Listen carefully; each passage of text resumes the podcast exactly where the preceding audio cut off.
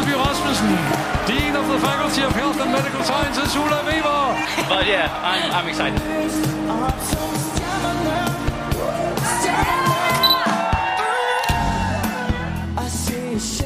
How is it to be here in Denmark? It's great. I'm so happy to be here. Ah, welcome to Denmark. Thank you. So welcome all of you to the University of Copenhagen. Many young people go to America, but you come here. Yes.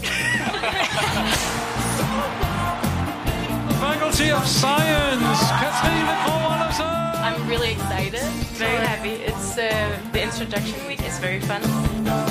We have to work together across faculties to fix the problems that we know we know, as well as the problems that we know we don't know yet. And